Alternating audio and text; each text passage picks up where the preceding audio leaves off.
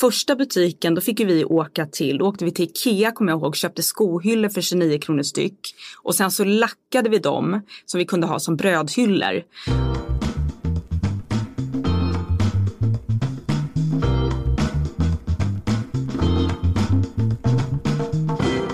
När arbetsdagen på heltidsjobbet i finansbranschen var slut skyndade hon därifrån för att byta businesskläderna mot ett mjöligt förkläde. Idag har surdegsdrömmen vuxit till en hel bagerikedja med verksamhet i Stockholm, London och snart New York. Fabriks grundare Charlotta Zetterström berättar varför det är vidrigt att öppna butiker på nya platser och varför den första miljonen inte var någon milstolpe. Du lyssnar på podden Min första miljon, en podd om drivkraft och pengar med mig, Sara Brännström. Men först några ord från poddens sponsor.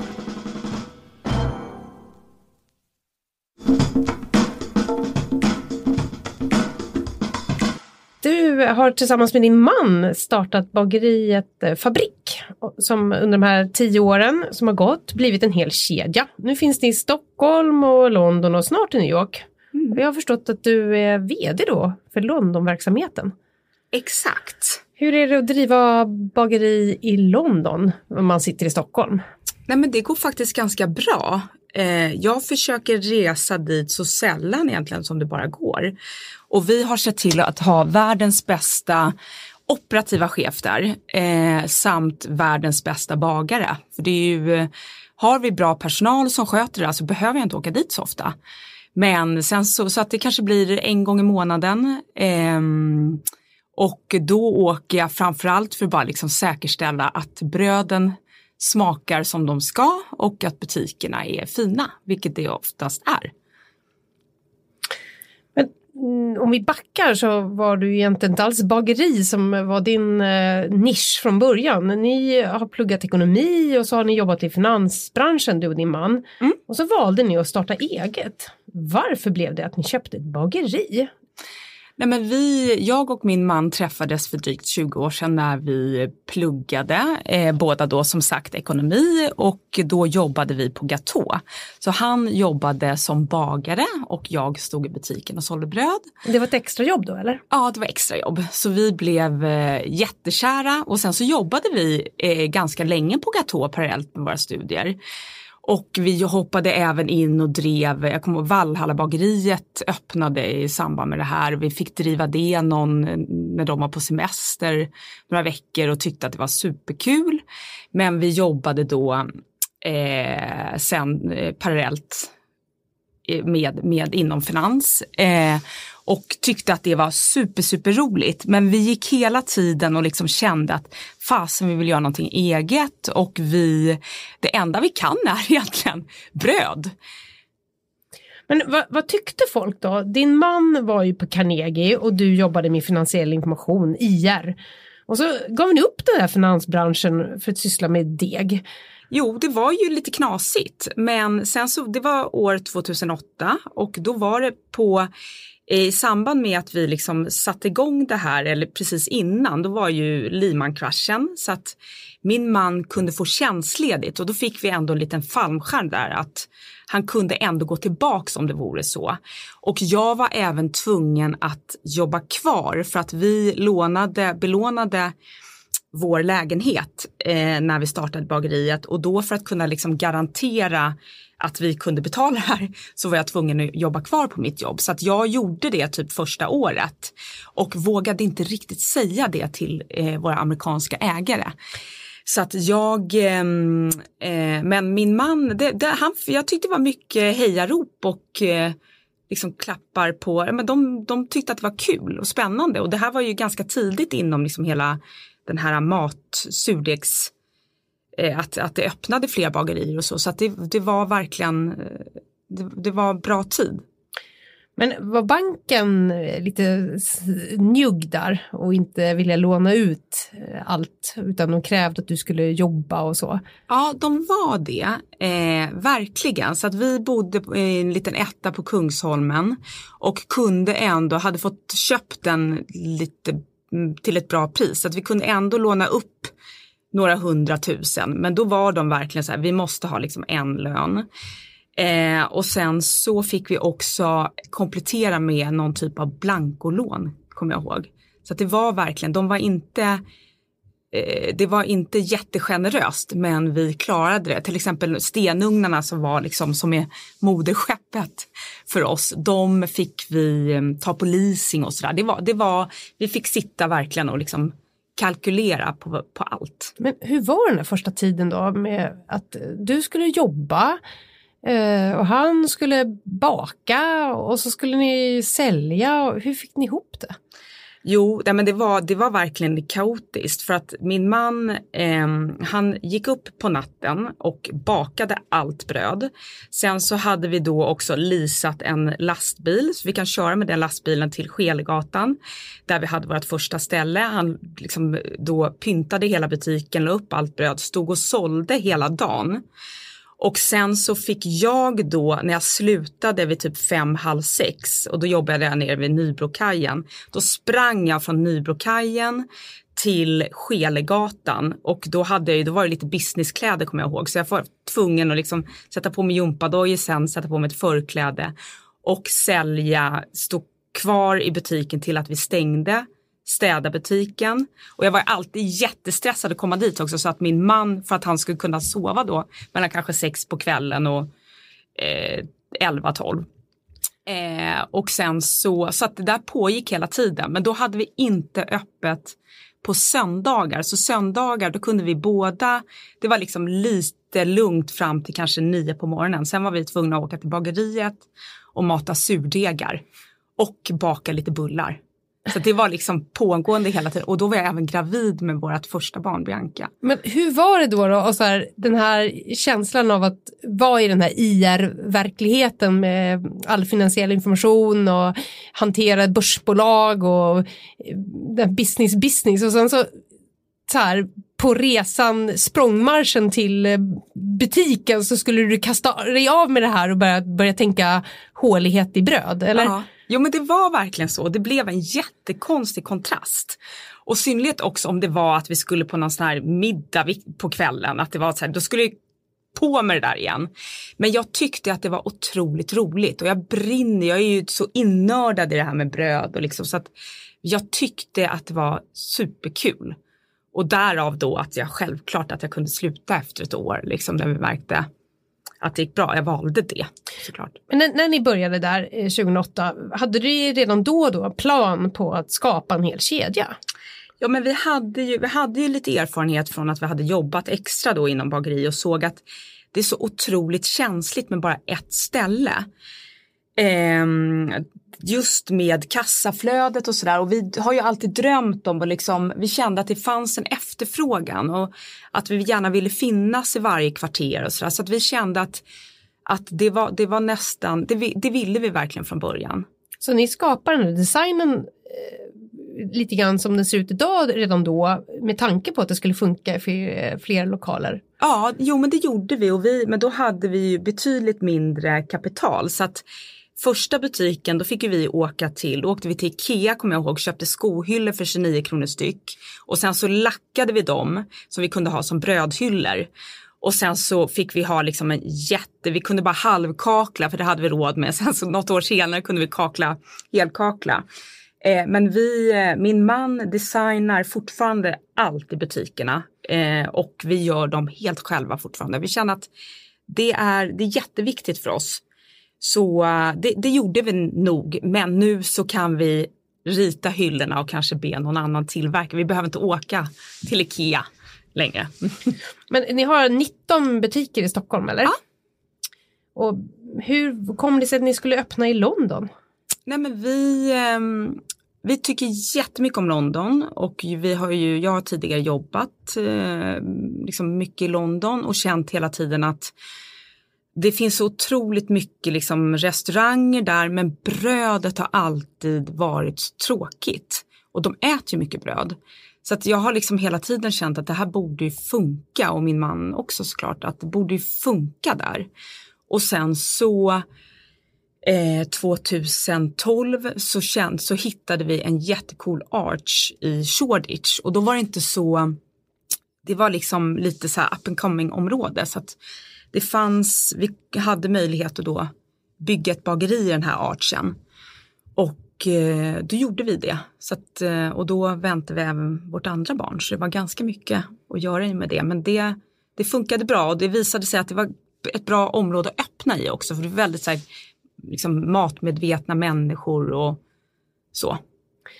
Men eh, hur var det då att öppna på den här nya marknaden? Ja, men det, var, det var det värsta vi har gjort. För att vi var så otroligt nervösa. Jag kommer ihåg kvällen innan vi skulle öppna så satt vi på med då vår nyfödda lilla son och Bianca på hotellrummet och var, alltså vi, vi kunde knappt prata med varandra. Och sen så åker vi dit till öppning och märker ju att helskotta, det kommer ju typ inga människor. Eh, och då på, det, det, var, det var bara hemskt, vi kunde inte prata med varandra på hela dagen. Och sen så på kvällen på hotellrummet satt vi och kalkylerade, tänk om vad skulle det kosta om vi bara stänger skiten. Men sen så kom ju, fick vi otroligt mycket media. Och det, folk hittade ju dit efter några veckor. För vi hade ju heller inte gjort någon reklam, vi hade liksom, så att då, då, då rullade det på. Men det var faktiskt likadant när vi öppnade vår andra butik i Covent Garden efter några år. Då var, det, då var jag och min man där och eh, vi åker dit till öppningen och sitter då, det är helt tomt, ingen kommer. En och, efter en och en halv timme kommer en dam in och beställer en cappuccino och en chokladcroissant. Så pillar de bara ut chokladen, lämnar resten av eh, croissanten och går därifrån. Och vi är helt tysta, bara tittar på varandra och bara, men gud, de tycker inte om vårt bröd. Men sen så har det kommit fram att den här damen kommer tillbaks varje dag och gör så här. Och sen så kom det ju folk senare till lunch och sådär. Så att det, det rullade på ganska snabbt där också. Men det är, vidrigt att öppna nya ställen. Och, och ändå gör ni det? Ändå gör vi det. Varför det då? Vad är det som... Ja, men vi tycker att det, det är väldigt spännande och roligt och sen så någonstans när vi liksom ser en lokal som är alltså, som passar fabrik och liksom vi känner att det här är rätt vibe i området. Det är liksom, då känner vi att men fabrik, här behövs fabrik. Men man behöver ju liksom Sen är det ju jätteläskigt för att det blir ju bevis på något sätt. Liksom, har, vi, har vi fattat rätt eller fel beslut när vi öppnar? Men kunderna kanske inte hittar dit första dagen, måste vi lära oss, utan det kanske tar ett tag. Men varför nöjer man sig inte då med att vara på den svenska marknaden? Ja, men vi, vi tycker att det är väldigt kul med liksom det urbana och städer och känner ju att där, ja, men som i England, att det, det behövs ett, ett härligt bageri för stadskärnan eller för stads liksom. Så att vi um, drivs ju av det och det är ju samma sak med New York nu. Att vi känner att det är, skulle vara så kul om det funkar. Och kommer det göra det då? Jag hoppas, men jag är redan nu jätterädd. Men det tror jag. Vi har, ja, men jag, det är ju, jag, jag hoppas verkligen det. det. Vi har jättebra läge. Vi, det är 14 gatan 9 Avenyn så det är ganska nära Chelsea Food Market. Det är bra, liksom, det har alla förutsättningar. Um, så att jag, jag um... Hur mycket kostar det att göra en sån här investering i ett annat land så här långt bort från Sverige? Jo, men det kostar ju ganska mycket. Det gör ju det. Um, men vi har ju valt att liksom, vi växer ju organiskt och tycker att det är kul att återinvestera. Så att, och bygga upp det här. Så det, det, är ju, det kostar ju dels monetärt och sen monetärt och sen är det ju påfrestande. Så. Men eh, sen är det ju fantastiskt roligt. Och den där glädjen, det är den som eh, tar över då? Som gör att ni gör det igen och igen? Eller? Ja, det är, det är det. Och sen så är det också liksom nörderiet tror jag att jag skulle själv vilja ha ett fabrik på de här områdena, i de här områdena där vi öppnar. Att vi känner ju som sagt att det kan tillföra något och och, ehm, och se att människor går in i den här miljön, att de blir glada, njuter, köper, frågar om hur vi bakar bröden. Det är en otrolig, liksom att vi går och får till lokalen på ett fint sätt, att det, det, det driver oss. Vi tycker mm. det är fantastiskt kul. Den här podden den heter ju Min första miljon. Minns du när du hade fått, fatt, eh, är det fått ihop den här första miljonen? Ja, nej inte riktigt. Det är liksom inget sådär mål. Jag, jag, ser inte så, men jag tror att det tog två, tre år. Eh, men då har ju inte, det är inte så att vi har plockat ut den, utan då har ju vi valt, då har vi återinvesterat den. Eh, det har ju varit så, är ju fortfarande att eh, lokaler, bra lokaler i stan kräver ju nyckelpeng. Så att då har vi liksom valt att, att eh, ett nytt roligt läge. Så det var inte bara någonting som kändes? Tjoho, nu har vi fått nej, ihop. Nej, och på ett sätt önskar det skulle varit jättehärligt om vi hade gjort det. Men å andra sidan så tycker vi att det här är nästan roligare då att så här, tjoho, nu hittar vi en superbra lokal på Fleminggatan och den kostar så här mycket och då kan vi tack vare den här miljonen då köpa den här lokalen. Men hur långt tror du att det här kan växa? Jag känner nog att vi finns ju på, i stan så är vi nog ganska mätta i Stockholm. London så eh, känner vi att det finns en otrolig potential. Nu hade vi faktiskt, vi öppnade i High Holborn precis innan jul, i december och då var det jättemycket folk på öppningsdagen. Och det var ju fantastiskt roligt för det känner vi att där har vi blivit lite mer etablerade nu och folk känner till fabrik. Så att där känner vi att vi har en potential. Och så hoppas vi nu att det, om det går bra i, i, New York att vi kan öppna några fler ställen där, vore kul. På Manhattan eller i, liksom, så att vi kan använda bageriet mer. Men inga planer på att fortsätta växa i Sverige då? Ja, men vi känner oss ganska, vi har liksom gjort vår resa i Stockholm så att vi, vi får se. Det är svårt, vi vill inte stänga några dörrar men nu tycker vi att det är så kul med, med London och sen så med New York. Så det är där vi känner att vi vill lägga krutet nu. Men vad betyder pengar för dig då ändå som är entreprenör? Jo men pengar är ju, det är liksom, det är inte målet på det sättet. Det är ju kul att känna. Jag tycker att det mest tillfredsställande jag vet egentligen, det är alltså jag blir aldrig så glad som när jag går in och kollar kassorna och vi har sålt bra. Då är, då är jag liksom, det är, då är jag hög på livet. Och sen är det samma sak om det till exempel har regnat en dag på lunchen när vi säljer som mest, att det är dåliga kasser. Då kan jag knappt gå in och kolla för att då vet jag att det här förstör kvällen. Men de dagar vi känner att vi säljer bra, det är, då, då är det jättekul. Men det är inte pengarna i sig, det är beviset på att folk tycker om det vi har gjort och att vi liksom, det är det som är, pengarna är ett mätmedel för oss. Men vad skulle du säga är din viktigaste drivkraft? Det är nog att eh, jag vet, det, det är nog eh, att bevisa lite att det här funkar tror jag. Att jag har, det är nog det och känna liksom att vi har en bra affärsidé som folk gillar. Det är nog, eh, och liksom att det, vi öppnar butiker, det går bra, det, jag tror det. Lite, det är nog ett bevisande. Men eh, hur är det att jobba med din man hela tiden? För ni har ju liksom fortsatt och det är i och för sig många familjeföretag som är så här att man jobbar in, inom familjen så det är inte ovanligt. Men hur är det? Jo men det, det funkar jättebra. Vi försöker, vi sitter inte tillsammans fysiskt på dagarna utan vi si, försöker sitta på två olika platser. Men sen har ju vi mycket ihop och vi jobbar jämt. Alltså vi tycker ju, det här är vårt största intresse så det enda vi pratar om hemma är i princip fabrik. Så barnen är så här, måste ni igen? Men vi, vi tycker att det är så roligt. Um, men vi, och sen är det klart att vi, vi ryker ihop mycket. Men vi har precis, det finns i bådas liksom genuppsättning hur vi vill ha det. Så att vi behöver aldrig bolla med varandra utan jag vet vad David tycker, han vet vad jag tycker.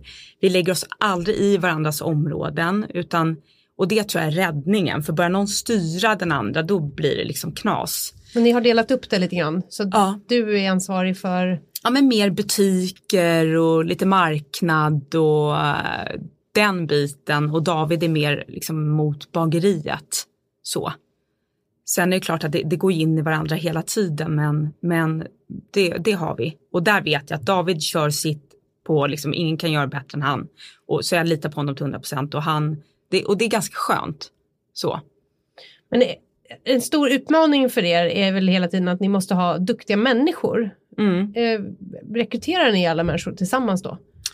Äh, inte riktigt men nyckelpersoner. Vi känner ju att bagare och konditorer är ju liksom det är ju otroligt viktigt för att det är våran kärnprodukt. Så där tycker vi att, och vi måste säga att vi till exempel i London där vi har en superbagerichef, det är liksom, det, det är det absolut viktigaste. Och så där, där märker man ju, det finns inte så många som är så duktiga.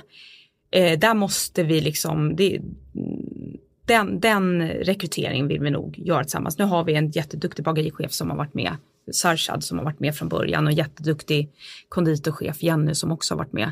Så att de, vi, och de är ju bättre än vad vi är på baka. Har det någon gång varit nära att köra diket? Ja, det som är det är att vi, just bröd, ibland kan vi bara, oh, att, vi, att det är så komplicerat för att du måste ju, det är ju nytt varje dag. Men vi måste säkerställa att det smakar likadant varje dag. Och ibland är det för varmt, då blir surdegen på ett visst sätt. Ibland är det för kallt, då blir surdegen på ett annat sätt. Vi hade jätteproblem förra våren med våra croissanter som vi bakar på smör.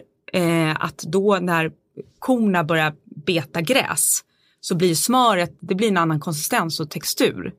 Och då måste vi liksom felsöka var, varför blir inte croissanterna som de ska vara. Så att det är ju jätte jättejobbigt med bröd på det sättet. Ibland kan jag bara drömma om, och gud, tänk att ha liksom något som man bara kan köpa och sälja. Eh, så att det är ju väldigt känsligt med just den typen av produkt. Och det kräver ju nästan kemister för att liksom få till det. Men när ni är så här, kört i diket, har du behövt slänga en hel liksom, ja. sats? Ja, det har vi. Eh, och till exempel någon gång ibland så kan vi glömma saltet. Vi har, alltså då är det bara så här, det går inte att äta. Vi, eh, men det, det gör man. Det är liksom, och det är ju, jag menar ibland råkar vi bränna, ibland har vi har jäst för mycket, då blir det dödbakat. Och vi kan ju inte, jag menar vi kan, sen kan vi ju återvinna, men vi kan ju inte sälja det här såklart. Men eh, har det aldrig varit så nära så du tror att nej men nu är det helt kört? Jo, många gånger när man känner att, jo men sen är det också med, till exempel nu i somras så var det ju, då åt ju folk bara glass och drack öl. Det var ju för varmt, folk var ju inte inne i stan.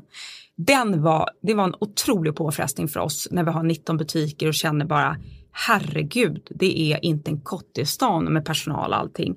Det var otroligt jobbigt för oss. Eh, som tur är har vi Rutestenens bageri då på sommaren så vi kan dra in lite grann. Men det, det är, och Rute ligger på Gotland. Ja, ja men precis, Rute på Gotland. Eh, det är, då, då kände vi att nu är det, det var nog vår värsta säsong. Så. Så folk flydde stan ja. och ingen köpte någonting här. Nej. Och vad hände med kassaflödet? Nej, det var inte kul. så det var ju verkligen katastrof och maj var ju också så varm så vi hade liksom, det, det blir så, det händer ju så snabbt för att när det inte finns folk i stan så det spelar ingen roll vad vi gör liksom. Eh, men eh, vad fick det för effekt då? Nej, det var att det blev eh, några skitmånader. Så att vi försöker ju, men sen var ju hösten eh, är bra för oss. Så mm. vi försökte ju rädda liksom sommaren så. Men vad, vad gjorde ni då? då? när, du, när det är sådär liksom krisigt? Mm, då försöker vi ju, eh, dels så måste vi ju dra ner på produktionen. Men då har vi ju, när vi har, då vet ju vi att ju fler åker ju till Gotland. Så då kan vi skicka över några bagare som hjälper oss där. Um, och sen försöker vi liksom anpassa, ja, men nu kanske folk äter mer, vi gör till exempel egna chia-puddingar och e egen yoghurt och sådär, då kanske de äter lite mer sånt. Och försöker liksom bara vara flexibla från dag till dag hela tiden lunchsmörgåsar försökte men det är ju problemet är när det inte är folk i stan.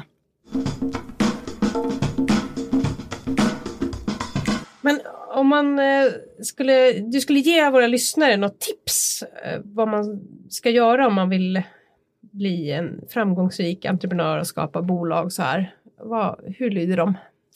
Nej, men jag tror att du måste skapa no ett bolag där du tycker att det är så otroligt, det är alltså otroligt kul och liksom nördigt intresserad av branschen. Det är som, jag och min man, så fort vi reser, då går vi bara, alltså vi går i princip bara till bagerier. Och det är ju barnen så här, nej, men nu börjar de så här, den här baguetten var inte så bra mamma, eller den här var jättebra. De börjar också lära sig det här. Så vi tycker, brinner ju otroligt mycket för det, så att du ska inte vara rädd för, alltså vi jobbar ju konstant med det och då måste du tycka att det är kul. Och sen så tror jag också att du måste anställa folk som är bättre än dig att det inte är prestige i det utan vi måste ha, visst min man kan baka bra men han, det finns de som är ännu bättre än honom och de vill vi anställa. Eh, så att, eh, du har inte, att man inte har prestige och nu har vi anställt på första, för första gången på tio år någon som hjälper oss med marknad. Också där, innan har jag gjort det men jag är inte, absolut inte världsbäst på det så då liksom att ta de stegen. Eh, så det är väl det, de tipsen liksom. Men när du gick i skolan, om du tänker gymnasiet, hade du en tanke på att du skulle ha egen bagerikedja då i framtiden? Nej, absolut inte. Men jag har hela tiden liksom tyckt att det varit kul att kunna påverka. Jag har fyra syskon själv, precis i mitten och har känt att, att vi, ehm, vi har liksom inte haft jättemycket men, och då för att jag ska kunna liksom få det så har jag förstått att men gud, jag måste ju jobba, jag kan ju påverka. Om jag tar ett extra jobb som jag har gjort i princip, jag började plocka jordgubbar när jag var jätteliten på somrarna och har jobbat på liksom Klock hette det då, hamburgerrestaurangen på hela tiden parallellt med mina studier. Jag har hela tiden förstått att det är inte upp till någon annan att jag ska få det här utan det är bara upp till mig. Och det tyckte jag var väldigt befriande och såg så här, men gud, det är ju ganska enkelt ändå. Jag kan ju bara, liksom, det är ju bara jobba mer eller till exempel när jag pluggade på universitet var det så här, ja men om jag läser de här kurserna parallellt så blir jag klar dubb på hälften så, liksom, eh, dubbelt så fort tid. Så att jag har hela tiden liksom tänkt att man kan påverka mycket själv. Och det är väl också med då att, att driva ett bageri, att jag får, det är jag som styr det. Men gillade du bröd redan som barn? Ja, men det gjorde jag. Min, vi var väldigt sådär, min mamma lagade all mat från grunden och det gjorde man ju inte kanske på 70, 80, 90-talet. Eh, så att vi har varit väldigt liksom, råvarufokuserade i familjen. Så, så att jag, jag gjorde faktiskt det. Jag har varit väldigt intresserad. Vi var väldigt matintresserade. Eh, hon var hemma med oss och lagade all mat liksom. Så att det, mm.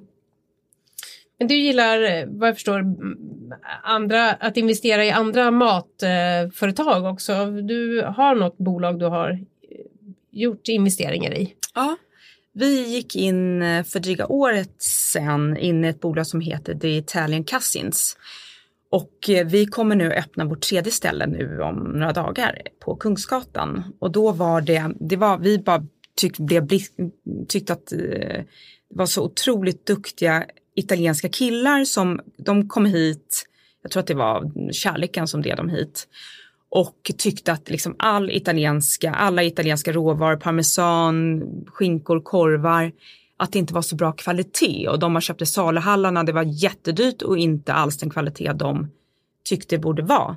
Så att de började liksom privat importera till sina italienska vänner eh, chark och sådär. Och sen hade de någon food truck och då kom vi i kontakt med dem för att vi behövde bra chark till våra pizzor på, eh, på, på vårt bageri på Gotland. Och tänkte att men gud vilka bra, de här, vi bara älskade allt de gjorde och sen så startade, så vi har nu, eh, gör så här tits, pit, pizza al taglio, eh, två ställen och nu tredje på gång. Så att vi tycker det är jättekul. Men är det som ett eget, eh, en egen investering eller är det fabrik som investerar? Nej, det är fabrik. Mm. Mm. Men har ni några planer på att fortsätta med liknande investeringar? Inte direkt så, men vi tycker att de här matchade oss så väl för att de har verkligen råvarufokus och det, det är det som vi också har. Vi är ju äkta varumärkta nu som enda bageri liksom i Sverige som har fått för att vi vill absolut inte ha ett enda EM i våra produkter och har inte det då efter. Så att vi, vi är totalt innördade i det där och tycker att det är väldigt kul när vi hittar andra som är det. Så det, jag, jag vill inte, alltså, det, hittar vi något sånt så kanske vi hoppar Mm. hoppar in i Det är ju mer en, eh, en så här, eh, något som har blivit för ni har träffat på dem än att det har varit en plan. Mm, exakt. Verkligen. Eh, vad tror du att Fabrik är om fem år? Nej, men då hoppas jag att vi ehm, har vuxit i New York och vuxit i London. Kanske att vi finns eh, i någon annan stat in, i USA. Ehm, det vore drömmen men eh, nu så är det, nu är liksom målet att vi öppnar i New York. Eh, och vi kommer fort, liksom vi letar hela tiden aktivt efter liksom roliga, bra mjöl, utan askorbinsyra och alfamylas, rent mjöl och bra grejer så vi kan baka bra bröd på. Så, så att vi vill liksom, har vi, har vi bra råvaror, bra bagare och hittar roliga lokaler så kanske vi har dundrat på lite. Men Nu ska du eh, snart gå ut härifrån. Vad ska du göra då? Då ska jag gå till bageriet på Rosenlundsgatan och ehm, då ska jag testa en eh, mandelmassa. Eller, och sen så ska vi kolla på etiketter. Okej, testar du alla råvaror? Ja, jag gör faktiskt det. Och det är ju jättekul. Vi test, jag testar allt jämt. Så att vi, eh, nu har vi, ehm, ja men den, den är jättebra och så ska vi liksom rosta vi ed, egna mandlar som vi ska blanda upp den här mandelmassan med och se hur det blir. Låter spännande. Mm. Väldigt trevligt att ha dig här, Charlotta Zetterström. Ja, jättekul att få komma hit. Tack. Tack.